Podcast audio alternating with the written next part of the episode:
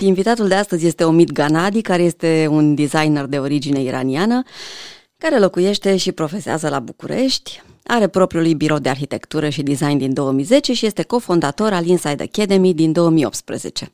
Îl știți de la visuri la cheie și dacă l-ați urmărit fie și razant în social media, știți despre el că se implică în foarte multe cauze sociale, care o soție despre care vorbește mereu foarte frumos și doi copii, Iancu și...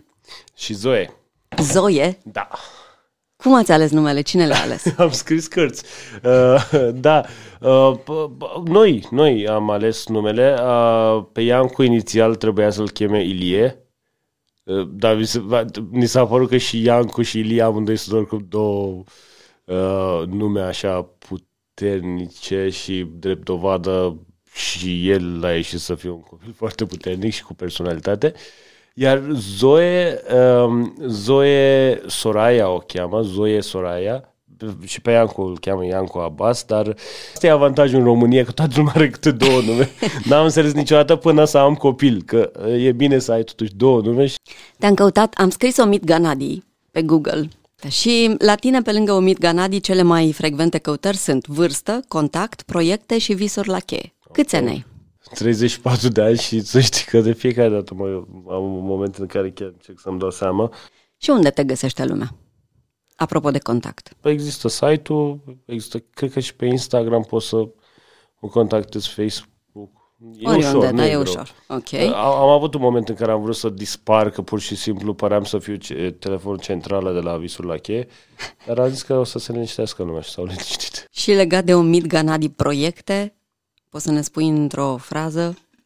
E greu, îmi dau seama, dar ce poți să ne spui într-o frază de niște proiecte memorabile sau ce crezi că te-ar recomanda?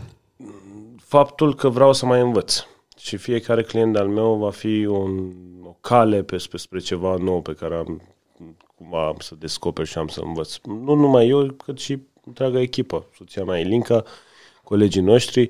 Ehm, nu ne considerăm un birou neapărat o echipă cu un anumit stil, pentru că în meseria asta, chiar recent spuneam, um, te oprești din a învăța atunci când nu mai poți să practici meseria asta. Și omit Ganadi visuri la cheie?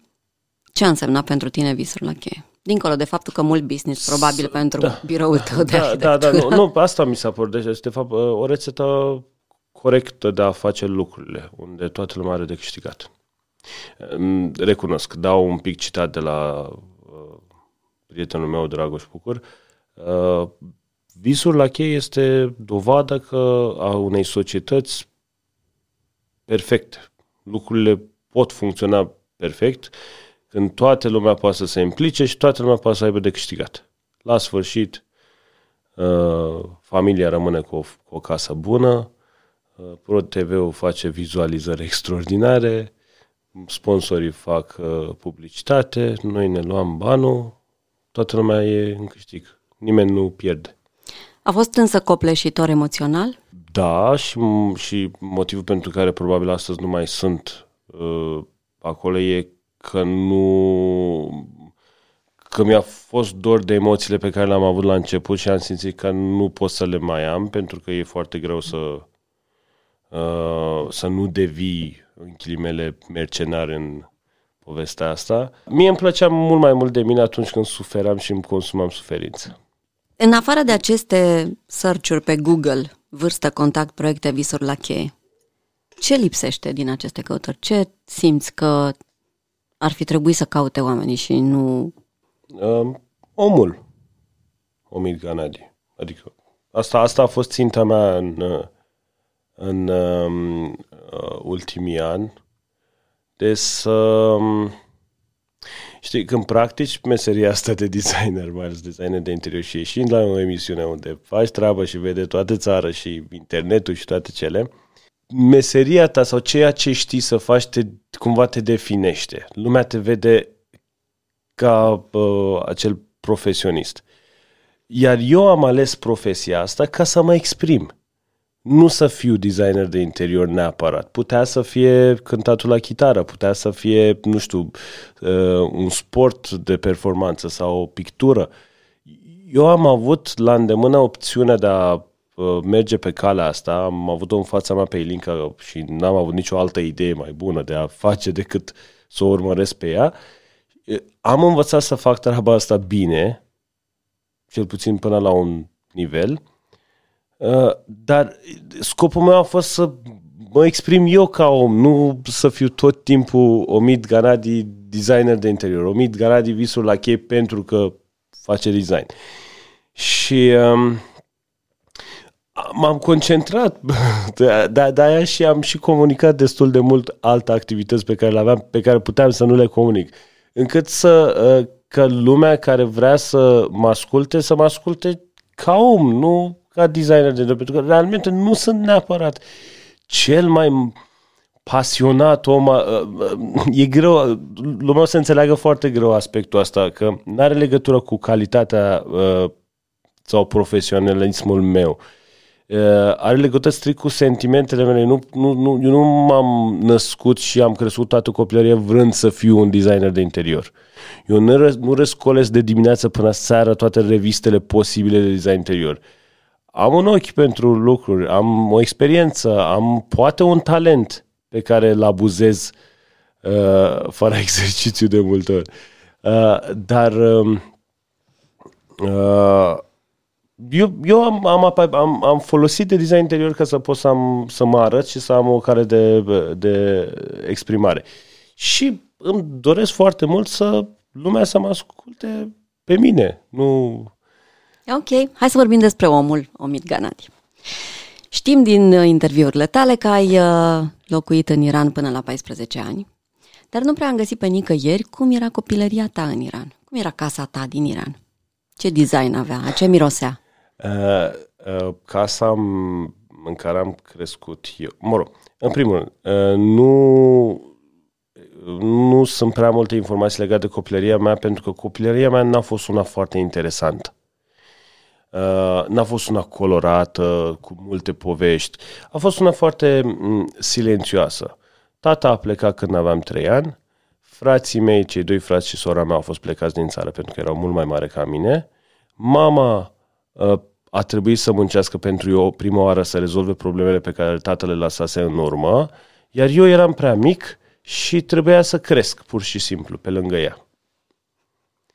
Aveai o singură treabă, să da, crești. Da, nu aveam copii de generația mea în familie, nu aveam lucruri care se, se întâmplă unui copil. Dacă te întreb și astăzi pe băiatul meu sau pe fata mea, pe Iancu sau pe Zoe, um, care e cea mai frumoasă amintire a ta? O să spună, când am fost săptămâna trecută la, nu știu, la munte, la mare, când am dat la topă, nu am avut genul ăsta de povești. Sigur, m-am bucurat așa cum se bucură orice copil de copilăria lui și de dragostea pe care mi-a oferit-o mama și toate amintirile mele bune din copilăria mele sunt legate de mama mea și de momentele extraordinare pe care le-am petrecut cu ea.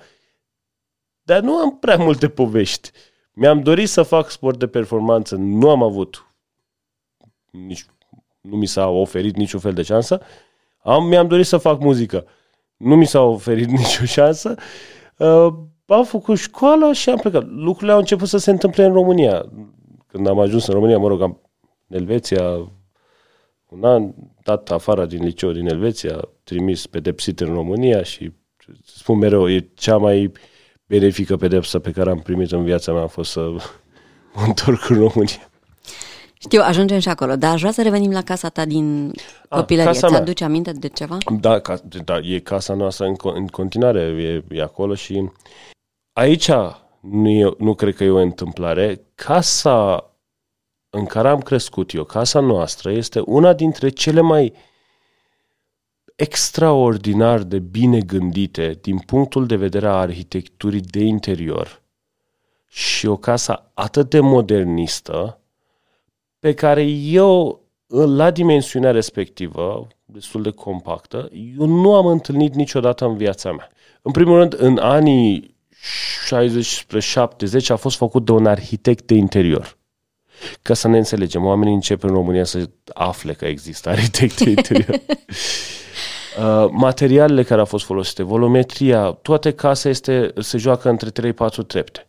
Tot timpul. O cameră mai jos, o cameră mai jos, o cameră mai sus, o cameră mai jos.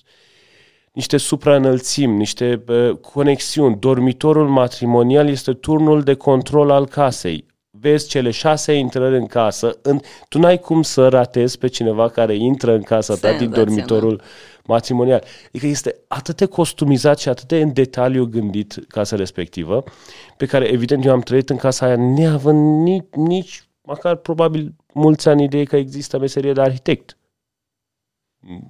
Niciun caz nu mă gândeam să fiu eu. Nu. Dar am trăit în contextul ăsta. Meseria noastră este e legat de ce trăiești, ce vezi. Dacă ai putea să trăiești patru vieți în patru continente, vei fi unul dintre cei mai buni arhitecți.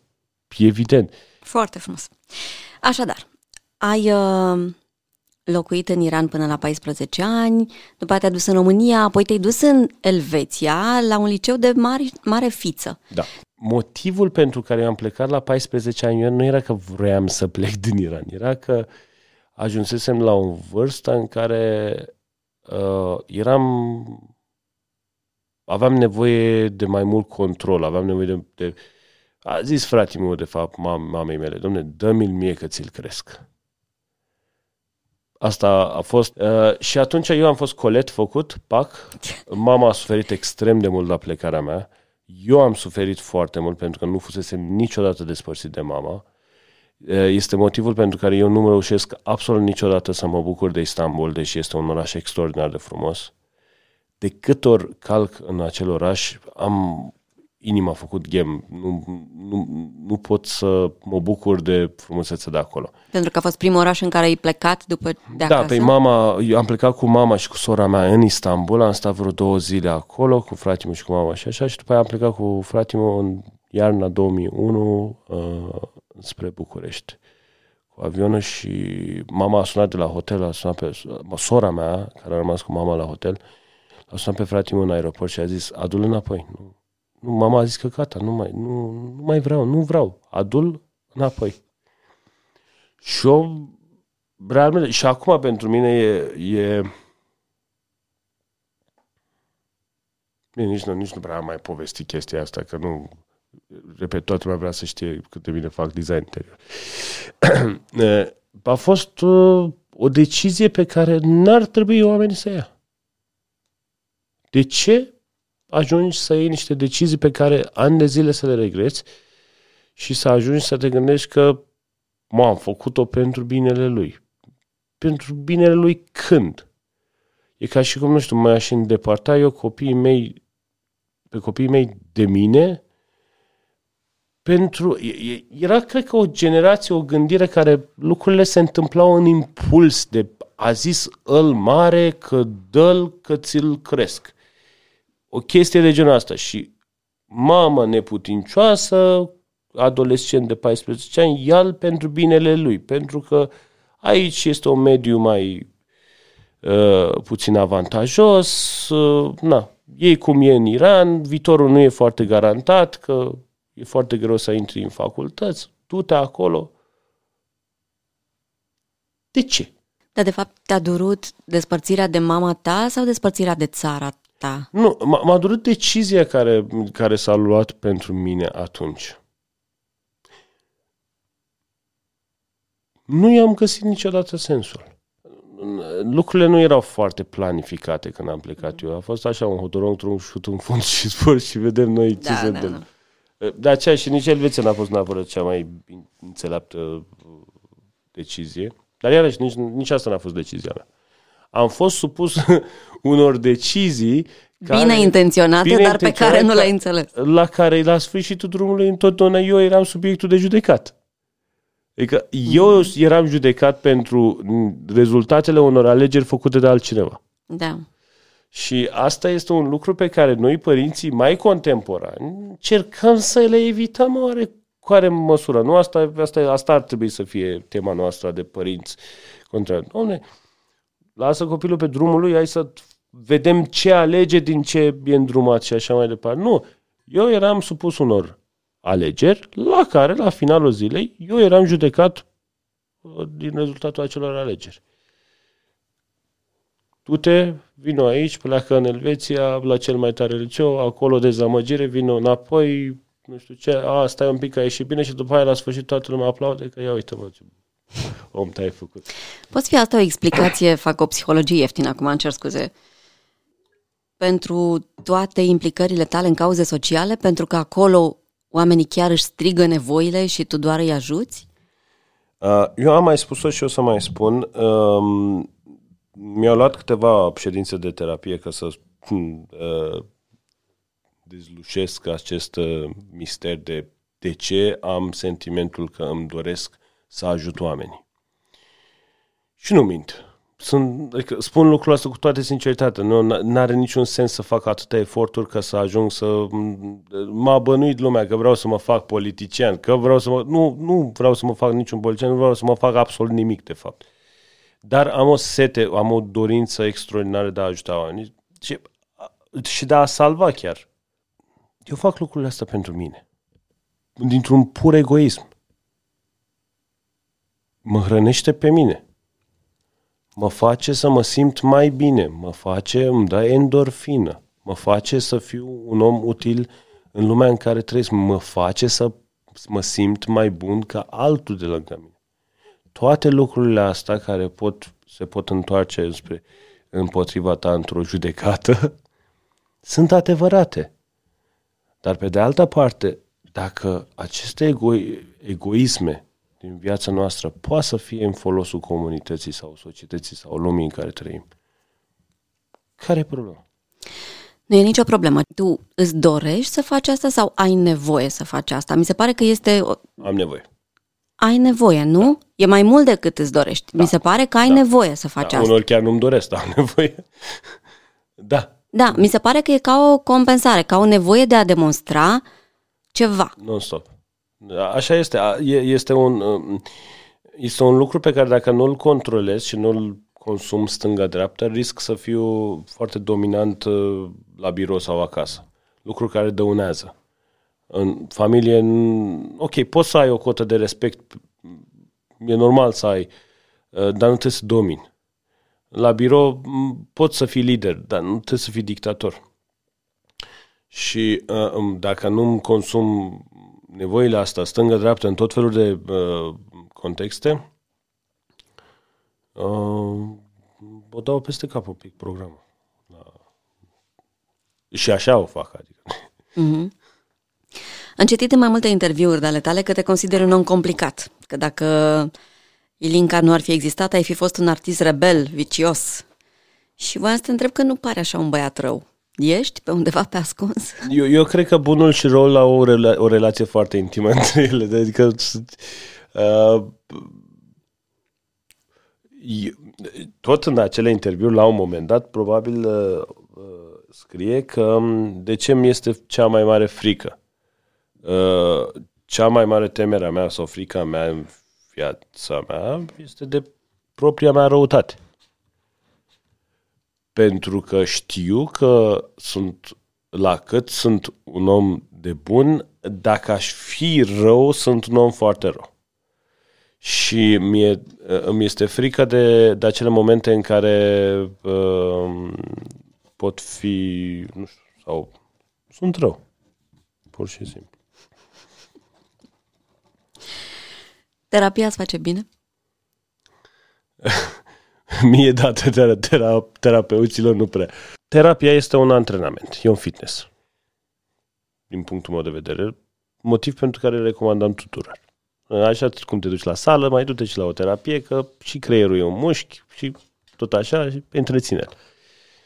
Însă în anumite situații și anumiți oameni au nevoie de un anumit tip de terapie. Eu nu prea mod, nu greu mă aleg terapeutul care să lucrez și deja spun am aleg pentru că am fost la câțiva. Terapeuții cu care lucrez eu nu prea vorbesc cu mine. Adică nu, nu sunt genul de da, uite, ar trebui să încep să-ți notezi și să ai mai multă încredere în tine. Lumea nu are dreptate. Nu, nu funcționează chestia genul asta cu mine. Eu am nevoie să știu că cineva cu adevărat mă ascultă, chit că îi pasă sau nu, și eu mă duc la terapie ca eu să pot să-mi duc gândurile la bun sfârșit, pentru că știu că există acea lene intelectuală în mintea mea care atunci când dă de greu oprește subiectul. Dar dacă tu ești în fața mea, ceea ce se întâmplă și acum, și eu încep o propoziție, eu am obligație morală sau politicoasă față de tine să termin propoziția. Terminând propoziția, eu înțeleg ce naiba vreau eu de fapt. Am nevoie de motive. Adică eu, am, eu, eu am o imagine foarte înceață despre mine, motiv pentru care nici la emisiune sau când apar mai la ceva la televizor și asta nu prea mă uit, pentru că mă confuzează foarte tare. Eu, eu nu, nu c- când văd că lumea mă vede și eu văd ce vede lumea, deja eu sunt ăla. Și mă sperie foarte tare chestia asta. Și atunci prefer să fiu asta eu pe care nu îl nu știu cum sunt. Am zile în care sunt frumos, sunt zile în care sunt urât, sunt deștept, sunt prost. Am toate nuanțele efectiv la un loc. Și prefer să rămân aici decât să fiu identificat foarte clar. Uite, ale e băiatul ăla care e așa, care face așa. Uh-huh. Ai prieteni? Da, și mulți și, uh, uh, și tare interesanți. Uh, eu cred cu tărie că um, sunt câte un pic din prietenii mei. Am prieteni ciudați. Am, Ce am prieteni ciudați, am prieteni uh, mult mai deștepți ca mine Uh, motiv pentru care tot timpul, înainte să învăț să, să vorbesc o limbă română corectă, eu mai întâi vorbesc o limbă română complicată. deci, uh, folosesc uneori niște cuvinte de să mai trezești că tu nu... Ce ai zis, mă?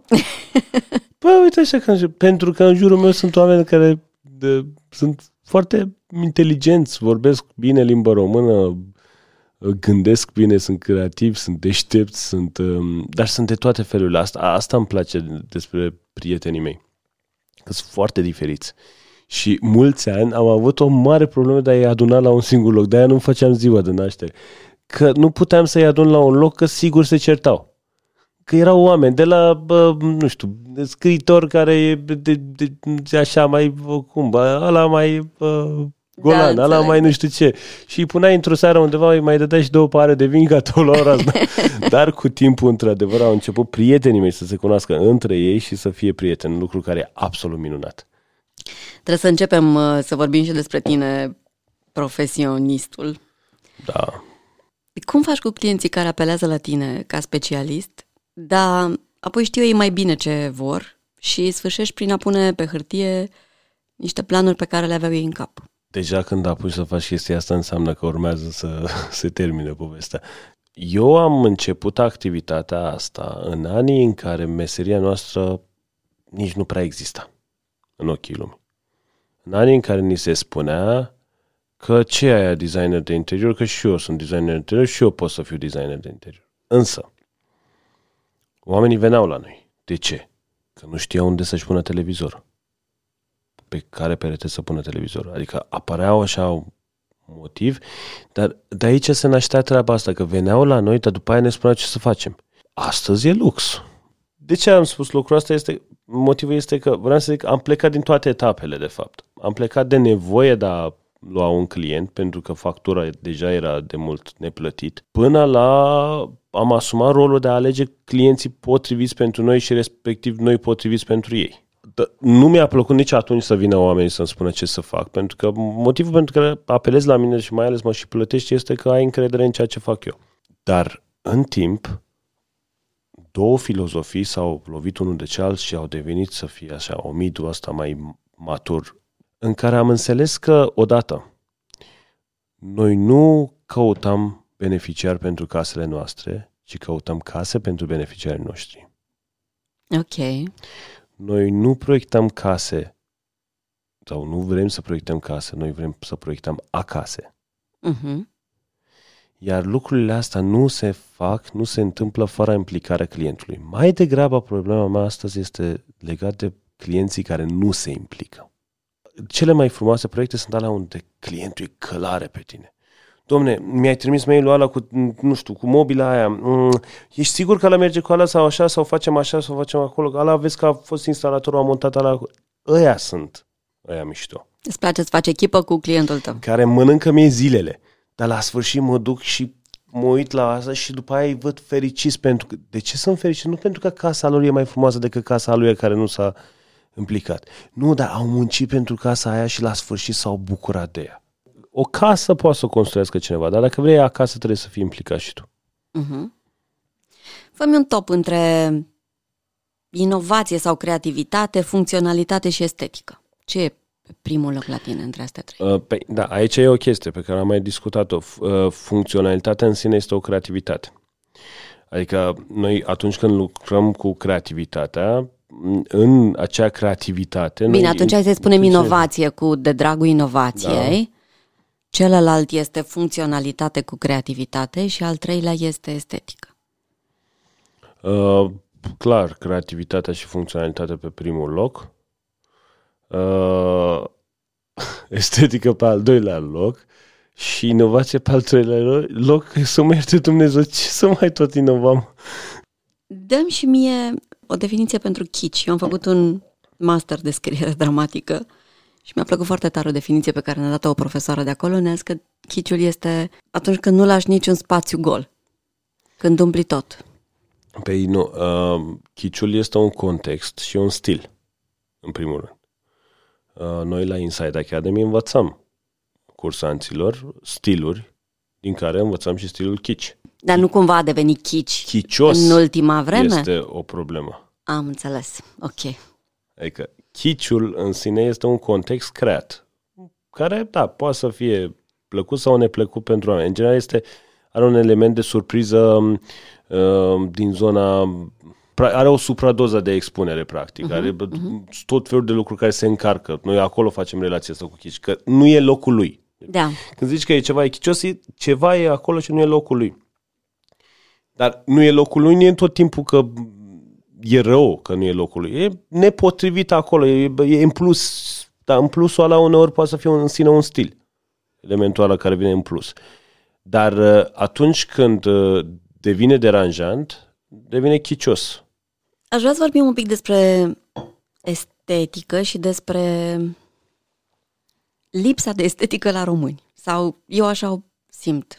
În sensul că dacă mă duc în Italia, clădirile sunt frumoase, oamenii se îmbracă frumos, fără să am această veșnică uh, comparație, uite ce urât e la noi și ce frumos e la alții. Dar este cumva evident că există un simț estetic în multe țări occidentale, nordice sau la italien, de pildă, unde mi se pare mai evident. Și noi românii nu știm să apreciem asta sau n-am fost învățați. Putem să introducem cursuri de estetică în școli, în alte țări, poate că tu știi, există cursuri de estetică. În școlile pentru, primare vorbesc. Pentru că România au personalitate. Fiecare vrea să... Să fie altfel, arate, nu? Să fie altfel. Înnebunesc cu asta, mai ales în provincie, eu vreau să arate, casa mea vreau să fie diferită de a celorlalți. Mai ții minte perioada de înainte de apariția H&M-ului și Zara și tot ce înseamnă retail de fast design? Da. Cum se îmbrăcau românii? Da. Mama mea spunea o chestie acum să mă ierte toți românii, că nu au spus-o cu răutate. A fost așa, o constatare de ei. De câte ori venea așa în România și se uita. Mă, dar oamenii ăștia se îmbracă foarte urât. Da. Um, este adevărat că um, uh, venim dinspre o, un simț al esteticului mai confuz, mai slab, dar galopam foarte tare într-o zonă foarte, uh, foarte mișto. Eu spun asta din privința uh, domeniului meu. Că acum să judec eu că lumea se îmbracă urât sau frumos, uh-huh. chiar nu e problema. Sigur, mă bucur că mă duc, nu știu, în Italia și văd pe toți aia pe pantofiori și tot felul de dimineață, dar nu e nu e, nu, e, nu e de interesul meu. De fel nu sunt un om care am obsesii pe anumite lucruri vestimentare, dar nu stau să judec lumea că cât de bine sau urât sunt îmbrăcați. Însă, în domeniul meu, respectiv designul, uh, designul e foarte accesibil astăzi în România. E, e in our faces, e peste tot, cafenele, restaurante, ce se da, întâmplă. Da, nu suntem, nu, eu vorbesc pur și simplu de o, un, un, o structură în școli, de programe, da, de a învăța de mici. A ce este frumos și ce nu este frumos, ce este chici și ce este chicios, acum dacă tot mai ai învățat asta. Ce păi ar da, trebui să măcar... punem la o casă roz cu verde sau nu ar trebui să punem roz cu verde? Sau, înțelegi, elemente de genul ăsta. Noi în 18-20 de ani de școală nu spunem odată omului să fie un om mai bun. Da. Adică nu, asta cu educație și da. cu... Uh, Principiile ce... de la greci cu frumosul și bunul, nu... Da, nu. nu noi în continuare insistăm cu ora de religie și considerăm o perversiune uh, uh, educația sexuală. Uh, România s-a născut acum 30 de ani, România asta contemporană și crește. Ți-am zis, acum 10-12 ani aveam clienți care veneau și se purtau într-un fel. Astăzi tinerii cumpără apartamente și se duc și mai fac un credit să vină să ne angajeze pe noi să-i amenajăm pentru că vor să trăiască mai frumos. Da, dar aș vrea, evoluție. aș vrea de pildă să existe o lege care să amendeze sau să bage în închisoare primarii care la finalul mandatului au scos niște orașe mai urâte decât erau ele când uh, au intrat, când au fost aleși. Ei, da. Orașul din care sunt eu, Slobozia, pe mandatul, dacă nu mă la trei primari, sper să nu vorbesc greșit, au vrut să facă o, prim, o parcare subterană în oraș, drept pentru care orașul a fost un șantier enorm în centrul orașului, care era un centru destul de social. Eu când eram adolescent era o fântână, ne Cunosc adunam toți, așa. A, și știi povestea cu parcare. Nu știu povestea cu parcare, Este singura parcare subterană din lume, cred, care nu are acces auto. Și asta nu e funny. Pentru că după ce au construit-o și după ce ani de zile orașul a fost în șantier, mitropolia Sloboziei le-a zis Cum că nu, nu vă dăm voie să faceți accesul auto, deci o groapă din șosea, pentru că puneți în pericol um, rezistența clădirii în care ne aflăm noi, mitropolia, mm-hmm. și atunci nu puteți să faceți acces auto, drept pentru care acum există o parcare subterană în care poți să intri pieton dar nu cu mașină. Iar deasupra acestui fost șantier, unde până acum erau niște copaci, erau niște chestii, acum este beton întins. Cât ține orașul în fața primăriei Consiliului Județean și tot, este o întindere de beton. Da, tot ce spui tu aici este de fapt uh, rezultatul unei serii uh, continue de uh, incompetențe profesionale. Uh, care se remarcă și la nivel de atât primari, miniștri, prim-ministri, secretari de stat și Dumnezeu știe ce uh, alte funcții. Uh, da, totul duce la educație înapoi. Adică tu n-ai cum să ai un profesionist pe un post mai bun dacă tu nu ai un sistem de educație să le duci să fie mai bun. Da.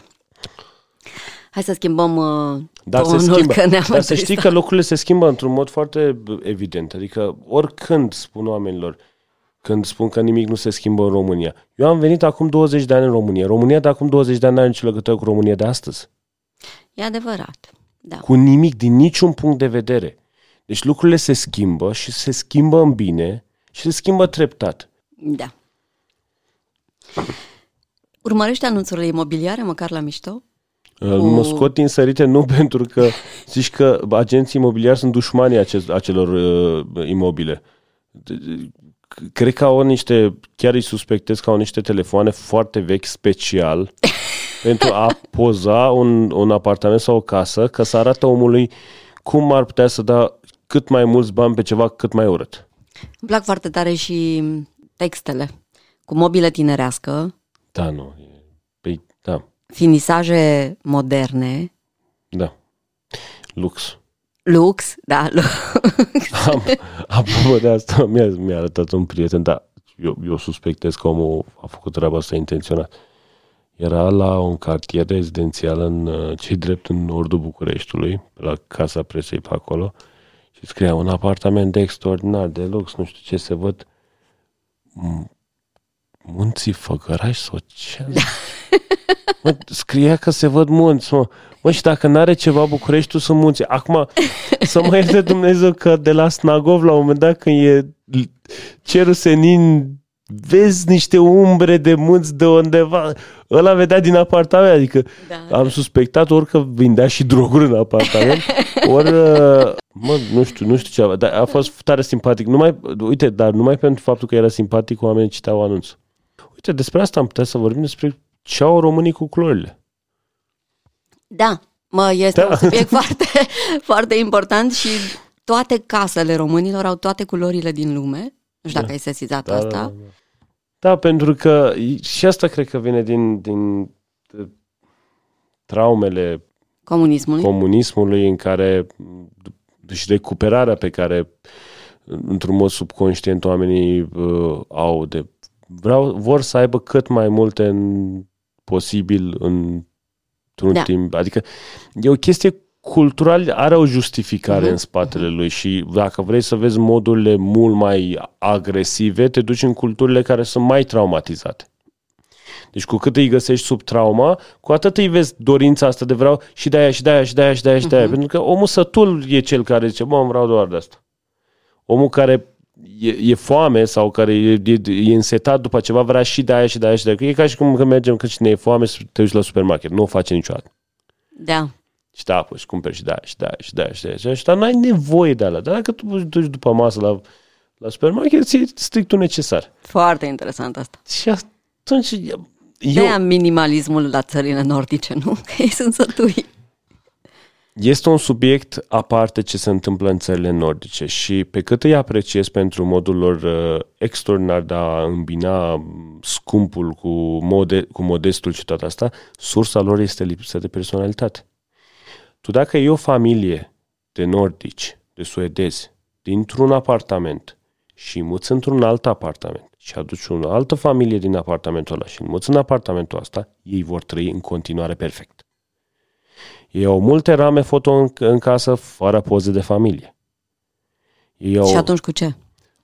Păi, stil Ikea, A, cu de poze, cu poze random și Amenajările nordice sunt cele mai lipsite de caracter, de personalitate a familiei care trăiește acolo. Uite-te, acum spunând eu chestia asta, urmărește în direcția asta să vezi dacă am dreptate sau nu. Culorile toate sunt la fel. Că sunt pastelate, că merg pe negru. Suedezii se îmbracă toți în negru. Danezii se îmbracă toți în negru. Port Adidas ieftin, poate au un ceas mai scump. Dar ei sunt toți îmbrăcați la fel. Este um, un mod de socialism, să spun așa, sau că să nu zic comunism, foarte contemporan și foarte modern funcțional. Eu, când am fost în Suedia, m-am simțit într-un, într-un context foarte contemporan a unei țări comuniste. Cu toate libertățile. Dar băutura alcoolică se cumpără de la un magazin al statului care e deschis până la ora X și sâmbătă și duminică se, deschis, se închide mai devreme. În supermarket nu poți. Uh, oamenii au un respect foarte aspru asupra uh, legilor. Ai parcat uh-huh. un milimetru mai încolo decât așa asupra biciclistului. Totul este foarte... Sunt foarte egal. Tu nu vezi suedezul mai bogat decât celălalt pe stradă. Nu ai cum să-l identifici. Decât, repet, după niște detalii, poate îl vezi că ăla are un ceas mai scump decât cea, dar restul au tricou negru, pantaloni negri, aia sunt. Uh, se duc și cumpără mobilier scump, dar fără să simtă că cumpără mobilier scump. Pentru că ei sunt de la mama lor, sunt obișnuiți să vadă în vitrină un scaun IMS și să înțeleagă că costă 4 sau 600 de euro bucat. Și se duc și îl pun lângă o masă de lemn și cumpără de la Ikea o lampă hectar de 100 de lei și la găsă acolo. Și confuzant, nu poți să zici că asta este casa unui bogat și ala este casa unui om mai modest. Și umplă pe pereții de cu, cu tablouri, cu, cu postere și asta foarte random, dar să fie decorat, să ai sentimentul că e casă, e acasă, e decorată, dar dacă urmărești în detaliu, nu e nimic din Nu spune nimic despre oamenilor. personalitatea oamenilor. Uh-huh. Per, nu au perdele. Din strată scanezi viețile oamenilor le vezi în, le, în egalitate. Și atunci eu, ei au reușit să fie cu adevărat, adevărat civilizați din punctul ăsta de vedere, să aibă o educație estetică valabilă pentru toți. Doamne, noi credem în frumos. Asta este categoria de frumos. Noi așa trăim. Uh-huh. Cu toții. La fel. La noi nu. Unul e așa, unul e așa, unul e așa, unul e așa. da, măcar nu ne plictisim. Ești ambasador al Festivalului Diploma 2021. Asta înseamnă că ai făcut parte din bordul creativ și ai jurizat înscrierile în expoziția finală pe categoria de arhitectură de interior. Și ca să le spun și oamenilor, Diploma este un festival care are loc între 8 și 17 octombrie la Combinatul Fondului Plastic din București și este singurul eveniment de acest gen care adună lucrări de licență ale absolvenților de la niște facultăți creative, cum ar fi pictură, fotografie, instalații media, lucrări de ceramică, sticlă, metal, mă rog, astea sunt genurile de lucrări pe care le puteți găsi acolo, inclusiv design de interior. Și voiam să te întreb legat de asta, ce lucrări ți-au atras atenția? Uh, bun, în primul rând că sunt uh, onorat uh, ambasador al uh, festivalului Diploma și spun asta fără niciun fel de exagerare pentru că pentru mine e o confirmare. Nu este prima dată, este, de fapt nu e prima dată când sunt în juriu, este a doua oară, dar acum sunt și ambasador și lucru care realmente mă onorează și îi mulțumesc pentru că, repet, mă confirmă.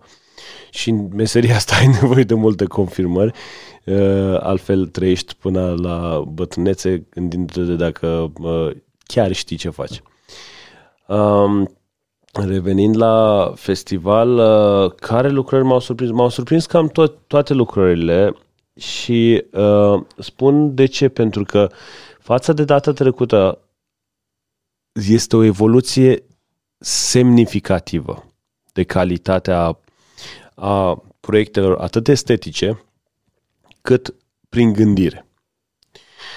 Și nu este o întâmplare. Pentru că astea sunt rezultatele acestui necaz de pandemie care um, a reușit cumva să închidă oamenilor în, oamenii în casele lor și să-i dă timp de gândire. Cred că cel mai mult un creativ suferă de timp și dispoziție de concentrare și de timp de gândire. Lucru care în lumea în care trăiam înainte de pandemie, era, ajunsese aproape să fie o picătură invizibilă în care să poți să ai un moment în care să te concentrezi. Și atunci se, ved, se văd foarte clar efectul timpului petrecut asupra proiectelor și proiectele gândite în comparație cu edițiile trecute. Uh-huh. Lucru care evident este un avantaj. Acum să nu înțeleagă lumea greșit, dar să nu înseamnă că asta este modul de trai, de trai în, uh, în era noastră. Nu. Este o, un necaz din care iată că uh, avem de câștigat pe, pe un segment. Că prea mulți au avut de pierdut. Um, și pe mine m-au surprins calitatea în general. Și personal caut foarte mult dincolo de aspectul estetic mesajul pe care vrea un uh, creativ să, să exprime, să transmită. Asta pentru mine înseamnă o mare parte dintr-un proiect. Pentru că aspectele tehnice, estetice, de um, redactare și așa mai departe, le, le, le, le înveți în timp. Și oamenii te judecă destul de uh, um, superficial pe partea asta. A, uite ce frumos e, uite ce. Dar meseria, datoria, profesia, misiunea unui uh, creator de altfel este transmiterea unui mesaj. Și eu urmăresc mesajele astea în deseori când mă uit la proiectele de genul ăsta um, și am văzut mesaje serioase. Au fost proiecte care au transmis, au reușit, în primul rând, au reușit să creeze canalul de comunicare între o planșă și un om. Lucru care invit oamenilor care vor vizita între 8 octombrie și 17, dacă nu mă înșel, da, da. greșesc, te rog să-mi spui, să uh, festivalul uh, diploma la fondul plastic acolo, dacă ajung acolo și când ajung acolo, să treacă dincolo de ceea ce văd ca randări, ca planuri și așa mai departe, să citească proiectul. Pentru că este foarte important, un proiect nu poate fi transmis decât împreună cu cuvinte. Sunt este extrem de important ca oamenii să țină cont de lucrul ăsta și să dă satisfacție și să ajute, de fapt, acel artist să, să-și ducă treaba până la capăt. Uh-huh. Au fost mesaje. Uh, în primul rând, am apreciat că au reușit să creeze um, canalul de comunicare între planșa și, și persoana care privește proiectul. Um, și în al doilea rând mi-a plăcut că au fost profunzi. A fost, uh, adică se vede că n-au avut ce face altceva decât să se ocupe de proiectul ăsta. Au fost mai multe proiecte, oricum s-au scris record peste 500 de proiecte pe Wow! Da. Ai niște sfaturi pentru tinerii absolvenți? Adică știu că tu povestești des că tu ai absolvit facultatea când a început criza economică. Am, m-am apucat de treabă. Așa. Și ei termină acum facultatea când este pandemie. Și s-ar putea ca și asta să le fie greu cumva. Păi, uh, frații și surorii mei care ați terminat pandemie, nu cred că există perioadă mai bună decât uh, perioada asta, pentru că piața efectiv bubuie de, de proiecte. Nu cred că există arhitect sau designer de interior care n-are ce face în perioada asta, pentru că iată oamenii și-au descoperit casele și vor să trăiască mai frumos pentru că și-au dat seama că casa nu mai este doar un stop în care să opresc, să odihnesc și pleacă mai departe, să-și petreacă cele mai, mai frumoase momente în vacanțe și la restaurante, ci o să-și petreacă cele mai frumoase momente probabil acasă și iarna asta. Și atunci sunt foarte multe proiecte. Desigur, fiecare proiect are nivelul lui de designer sau de arhitect pe care îl abordează. Dar pentru rețeta mea de a reuși să intri în piața, anume, fă cât se poate de multe proiecte să-ți umpli portofoliu cu proiecte reușite, chiar dacă mai ieftine, mai pe gratis și așa mai departe, este ocazia potrivită, cu siguranță cineva are nevoie de ajutorul tău, mai ales gratis. Și poți, nimeni nu vrea să angajeze un designer fără portofoliu, fără să vadă ce ai mai făcut. Și în ziua de azi, mi se mai, eu am o problemă, nu prea pozez proiectele. Și uh, și în ziua de azi, când mă întreabă cineva, nu ne puteți să ne arătați și niște din lucrările dumneavoastră, înnebunesc. Dar îmi dau seama că e o, e o întrebare pertinentă. Eu nebunesc că eu am pretenție că, nu știu, mă știe lumea că gata, nu mai trebuie să mă întrebe asta. Dar adevărul că și tu te-ai întrebat, nu știu, doamne, dar arată și eu ce ai mai făcut. Uh, în niciun caz oamenii nu vor să angajeze oameni fără uh, lucrări în portofoliu și atunci este momentul perfect pentru oricare dintre tinerii care termină facultate sau chiar și cei care încă n-au terminat facultatea să uh, începe să înceapă să intre în domeniu făcând proiecte și pozândele și încercând să facă cel mai bine. Pentru că există două uh, capete în povestea asta când faci un proiect pro bono, să zicem așa. Tu la început de drum vrei să dai tot ce e mai bun din tine tu din coace că n-ai bani sau, sau n-ai bani să plătești un designer sau vrei să ai avantajul, vrei să obții ce cât se poate mult, de mult din relația asta. Și este e un magnet perfect. Exact cum spuneam cu clienții care se implică. Uh-huh. Este momentul perfect pentru un proiect perfect. Mm, fiind uh, un proiect pe pro bono, s-ar putea nici să nu fie nepoliticos cu tine sau să scap de niște lucruri, totuși oamenii să fie mai de treabă cu tine, că îi ajuți, unde poți să strecori ideile pe care unui client care plătește din start e greu să faci. Știu, asta e rețeta, asta a fost Deci ești ambasadorul lucrărilor pro bono la început de drum. Da, sigur, pentru că nu sunt pro bono. Pentru că dacă tu faci un proiect pro bono și îl pozezi și arată foarte bine și îl pui pe Facebook și vine cineva și îți dă un proiect și îți dă banii, împarți banii aia cu primul proiect și egal, împărțit la doi și egal cât a costat primul proiect. Te-am mai auzit povestind asta și mi se pare o super filozofie. E un sfat foarte util pentru cei la început de drum. La tine, la birou de arhitectură, vin tineri absolvenți care cer să se angajeze pe salarii uriașe? Păi nu mai de asta vin. Că aia mai mari, mai matur, cu experiență, nu vor, nu vor să vină pe la noi. Aici vezi, iarăși, nu, nu este vina um, tânărului. Este vina celui care are datorie să le duce în timpul facultății să-i uh, construiască așteptările. Foarte multe indicații despre lumea reală sunt eronate date în timpul facultății, din, din păcate.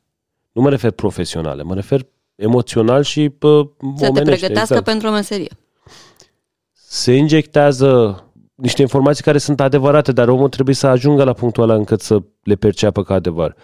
um, că veți, voi de aici veți pleca elita societății, să nu vă vindeți ieftin, să nu munciți pe degeaba, că voi sunteți tari, că să...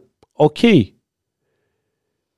Dar acel respect pe care tu vrei să dai omului trebuie câștigat, nu dat cadou cuiva după 6 ani, 5 ani de facultate. Fiecare om după facultate, după sistemul educațional, trebuie să-și câștige acest respect față de piață și față de uh, potențial client. Nu poți pleca din pretenția că gata, eu am terminat facultatea și mi-aș fi dorit, recunosc, mi-aș fi dorit să iasă studenții din facultate perfecți, să știe exact ce au de făcut la un birou și de mâine să vină să înceapă să rupă proiectele. Mi-aș fi dorit. Și atunci spuneam, și eu spuneam, domnule, păi, pot să fac și eu un cash flow. Aduc un proaspăt absolvent, un salariu mare, dar un salariu mare pot să, ca un business, pot să fac proiectele alea, uite așa în gestiune, pentru că mulți absolvenți, proaspăt absolvenți sunt disponibili. Deci aș fi avut posibilitatea. Dar, din păcate, realitatea nu e asta. Nu poți să ieși din banca facultății și să vii și să construiești o casă sau să faci nici măcar un proiect de instalații la, o, la un design de interior, la o, o amenajare. Nu poți. Trebuie să înveți lucrurile astea făcând. Întreabă un om ce așteptări financiare ai. Dau sume extraordinare. Da, dar ce faci pentru banii ăștia? Nu zic, eu apreciez. Eu, eu am ajuns la concluzia că e foarte greu în domeniul nostru să angajez oameni cu experiență. Prin urmare, uh, angajam, uh, ne bazam pe formare. Adică noi formam oamenii care vin la noi. Că sunt cu experiență ca nu, oricum trebuie să ajungem să îi formăm. Și am ajuns la uh, concluzia că nici măcar nu mă uit pe latura profesională a, a proaspăt absolventului. Nu are nicio... Mă uit pe om. Ești un om responsabil? Mă pot baza pe tine? Dacă îmi spui că termin un proiect astăzi, îl termin astăzi și pleci după ce l-ai terminat? Sau la șase ai rupt ușa și nu mai e treaba mea, e problema lui Omit. Asta căutam noi, seriozitate și responsabilitate. Te-aș mai întreba despre antreprenoriatul în uh, acest domeniu în care activezi tu, în sensul că dacă eu spun ce se întâmplă la noi, la agenție, vin oameni în internship, tineri, liceeni sau studenți, și îi întreb ce vor să se facă și ei ne zic antreprenori. Bine, antreprenori ce? În ce domeniu? Nu știu încă, nu m-am hotărât. Vor să aibă bancă, să poată să își trăiască viața, mi se pare și normal. Viața nu trebuie să fie despre muncă pentru toată lumea. Uh, noi ăștia mai workaholici credem că viața egal muncă și un pic de viața liberă, weekenduri. Nu, weekendurile ar fi trebuit să fie zilele lucrătoare și restul să stai și să trăiești viața. Așa percepe lumea care, slavă Domnului, au o minte mai liniștită. Ei își doresc să fie oameni de succes. Pentru că, cel puțin într-o țară ca în România, succesul a fost egal relatat cu uh, avuția financiară. Că i-ai dat în cap statului, că i-ai împins pe unul în fața autobuzului. Dacă la masă era unul mai bogat, era mai inteligent. Știi, cunoști perioada în care, în care a fost. Dacă cineva era arestat de DNA, înseamnă că era un deștept. Da. Adică am trăit perioada asta, nu poate să ne mintă nimeni să zică că nu există chestia asta. Și atunci copiii automat fac o, o, o legătură strictă între succes și a avea bani. Dar cred că asta vine de la noi, de la părinți. Eu mi-aduc aminte că făceam această greșeală când copilul nostru era mic. Avem o fată care are 18 ani, 19 Înainte. aproape, mulțumesc. Când era mică și o întrebam ce o să vrei să te faci când o să fii mare și ea zicea educatoare, noi aveam, da, sau da. eu aveam discursul părinților mei da. și spuneam, educatoarea nu are salariu mare. Da. Mi-a luat câțiva ani da. ca să-mi corectez discursul și să... Și să-ți dai seama că putea, dacă o lăsai educatoare, putea să ajungă mare profesor universitar. universitar. Da. Sau să aibă proprie grădiniță. Dar de ce au nevoie românii de bani? Adică de ce e ăsta un reper în viața noastră? Pentru că a deschis toate ușile multă vreme. Dar de ce n-au nevoie la fel de mare să fie fericiți sau să fie buni sau să fie... Înțelegi? Asta e întrebarea, de fapt. Pentru că uh, nu au o monetizare pentru fericire. Hohotele de râs? Zâmbetele? Ele există. Nu se văd în cont.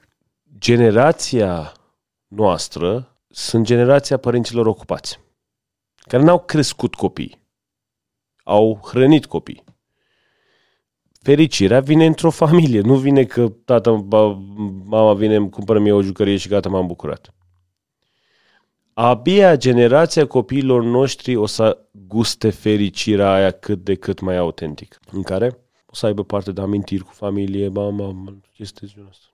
O singură chestie vreau să mai discutăm. Ce părere ai despre obiceiul ăsta de la români, nu știu dacă există și în alte țări, ca intrările principale în anumite clădiri, spitale, școli, să fie fie închise, fie blocate pentru doctori sau profesori, adică cei pentru care au fost făcute, elevii sau pacienții, nu intră pe intrările principale din acele clădiri. Există școala profe- scara profesorilor în, în multe școli din România. Continuare este modul prin care sistematic ne construim tovărășii.